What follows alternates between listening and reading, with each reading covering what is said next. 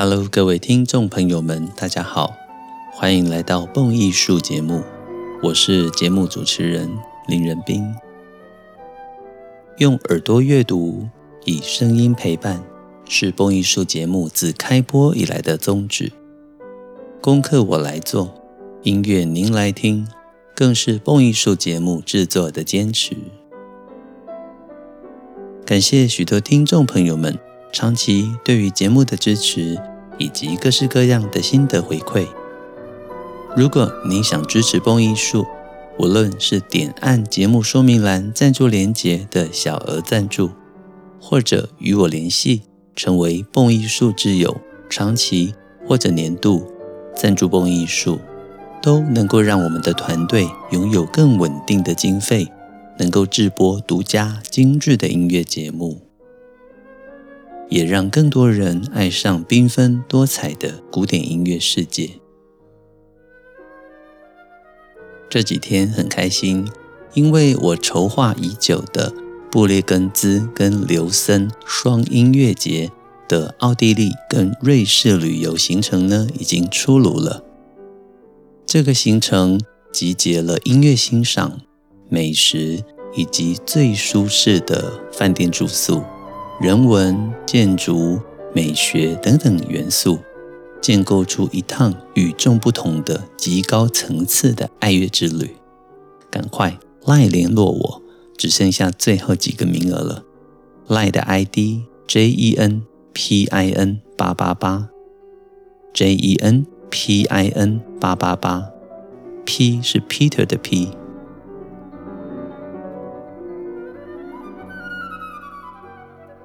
在今天的节目中，同样延续前两集的主题，要为大家介绍德国作曲家兰乃克非常著名的《水妖长笛奏鸣曲》第三乐章。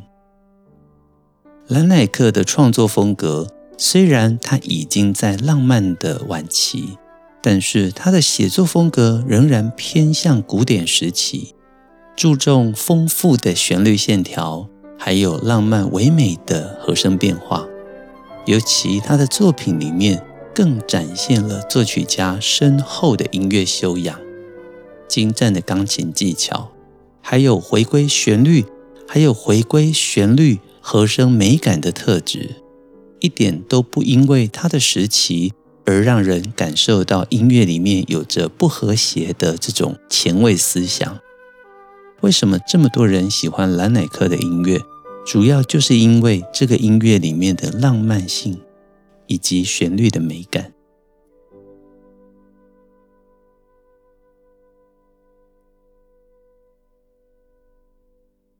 在第三乐章里面，虽然蓝乃克并没有直接明说奏鸣曲的乐章以及乐段究竟是对应原始小说里面的哪一个情节。但是从今天的第三乐章《Romance》浪漫曲里面，我们能够知道，这个乐章里面所描写的肯定是男女主角一见钟情，爱上对方，甚至我们可以延伸到男主角哈尔德·布兰德对昂蒂娜女主角一见钟情，然后两人举办了婚礼。就在新婚之夜过后，昂蒂娜。告诉哈尔德·布兰德，他来自水中，他的水妖真实身份，以及他需要他的爱人对他永远的忠诚。在新婚之夜过后，哈尔德·布兰德知道了这一切，他也更加的珍惜昂蒂娜。所以在第三乐章里面，我们可以听到这个水妖跟骑士恋爱的甜蜜情景。所有你能够想象到的最浪漫的音乐，大概都在第三乐章里面了。但是如果你仔细听的话，第三乐章的中后段落却藏着悲剧的阴影，音乐整个的风格突然间丕变。待会我们会来听音乐，似乎预告了这个故事的悲剧结局。在听音乐之前，让我们先将听音乐的触角拉到整个的故事，甚至浪漫的文学。我们知道，自古以来所流传下来的传说或者是神话，其实反映了全世界各个国家、各个不同民族生活的民情以及民族性。也因此，全世界各个国家的神话各自有各自的样貌，并且各自精彩。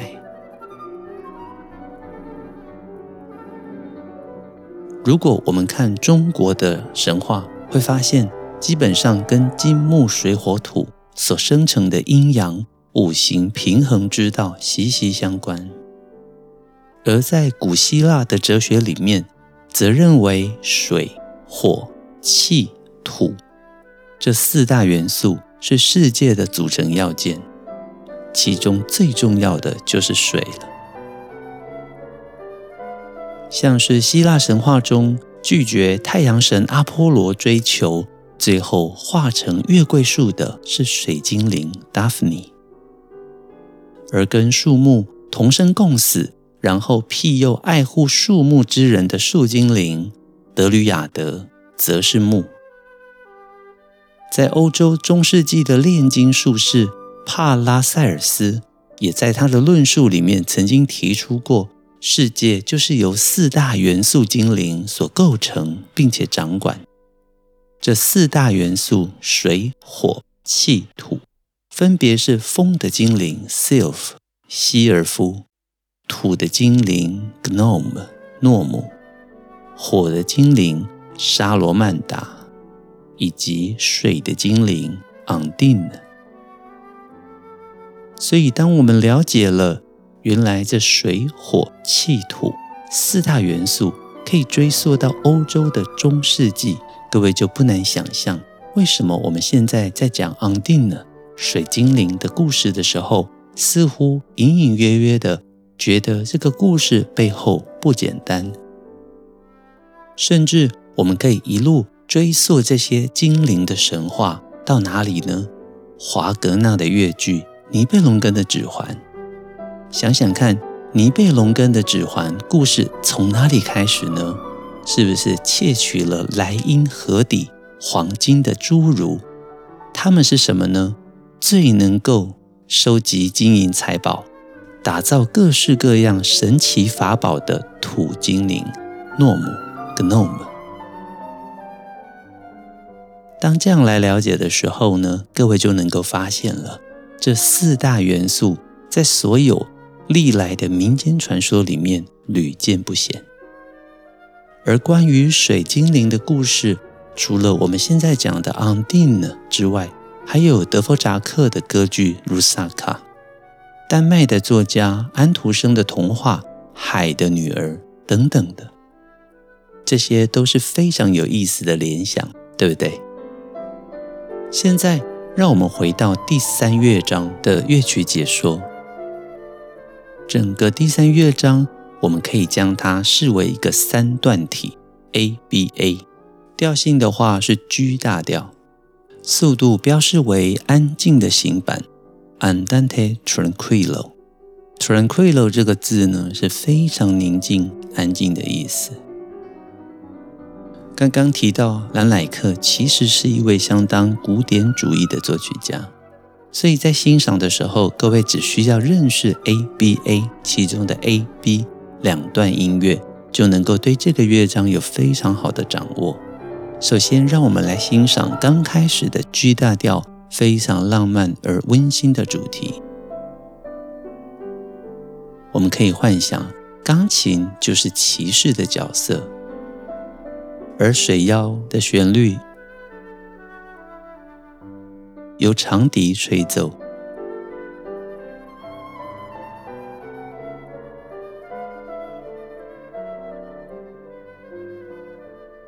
一起欣赏第一主题。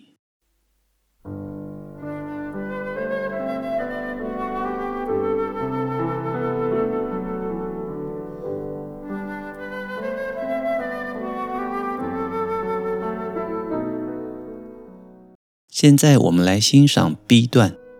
B 段从乐谱的二十二小节开始，整个的风格跟 A 段差异非常的大。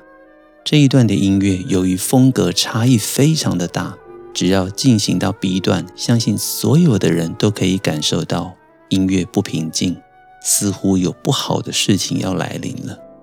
没有错，你可以幻想成是水妖的叔叔来告诫他，如果你的骑士对爱情不忠了，可能会面临的后果，也有可能代表着这个故事里面出现第三者。水妖跟骑士之间的爱情可能没有办法白头偕老。总之啊，暴风雨前夕的感觉，我们现在一起听 B 段的主题。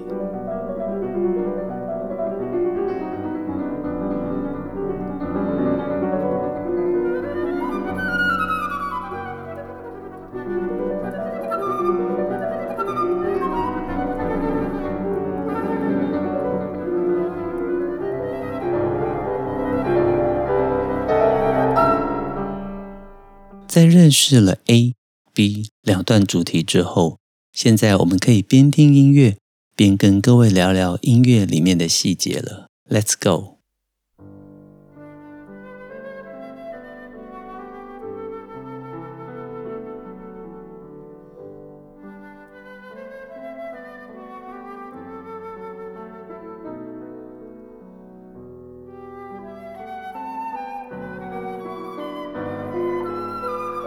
可以听到，在钢琴左手的 G 低音之后呢，长笛跟钢琴开启了这一段 romance，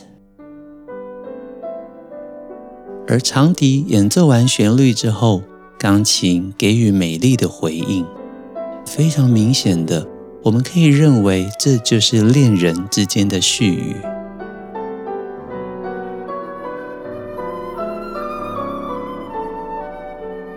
各位可以听听看，这音乐多美呀！你浓我浓，你眼中有我，我眼中有你。在恋爱的时候，只能够看得到对方的存在。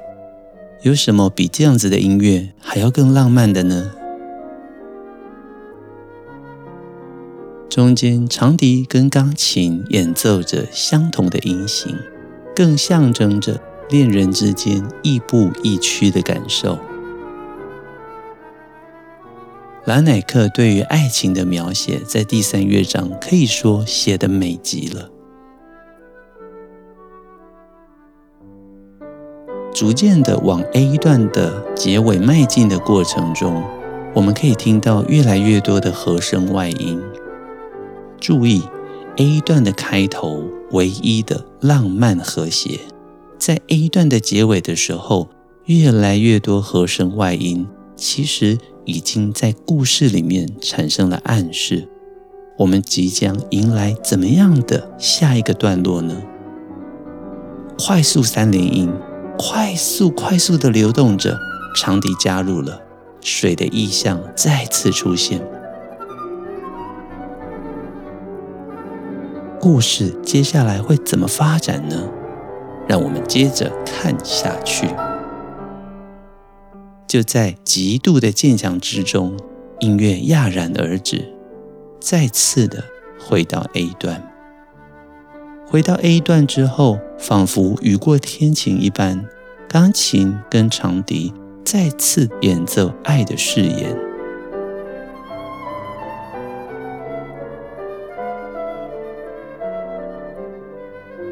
兰乃克并没有写出来音乐究竟描写的是哪一段故事，可是我们从 A、B、A 三段的主体里面可以感受得出来，中间的段落非常具有戏剧性，如同刚刚我所说的，究竟是叔叔的警告，还是爱情中的第三者？这个由你来决定。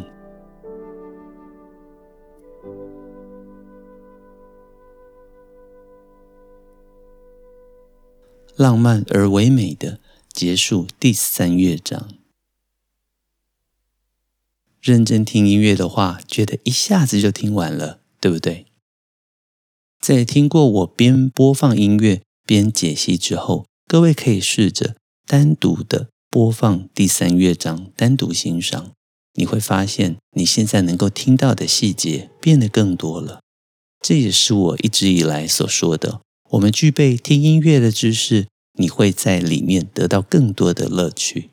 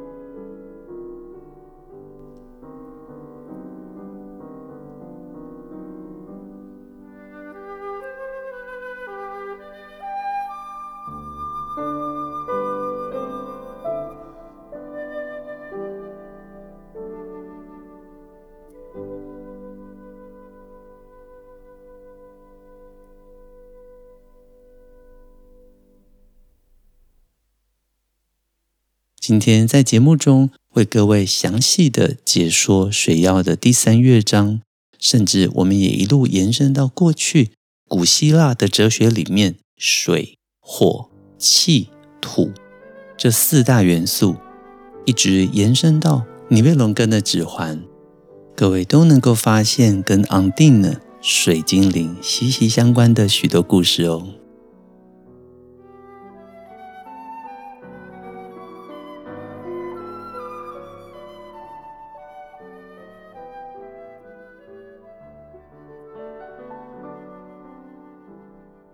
很快的，节目来到了尾声。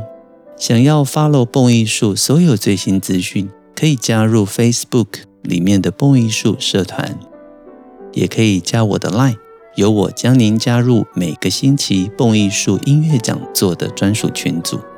ID 是 J E N P I N 八八八，P 是 Peter 的 P，J E N P I N 八八八。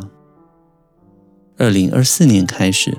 蹦艺术有一连串精彩的各式各样活动，除了每个星期的实体讲座、线上讲座，还有精彩无比的国内音乐之旅以及国外音乐之旅的各项规划。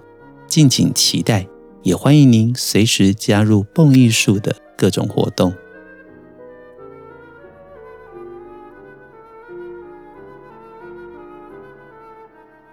蹦艺术精彩的音乐内容，经得起时间的考验，更值得您一听再听，反复回味。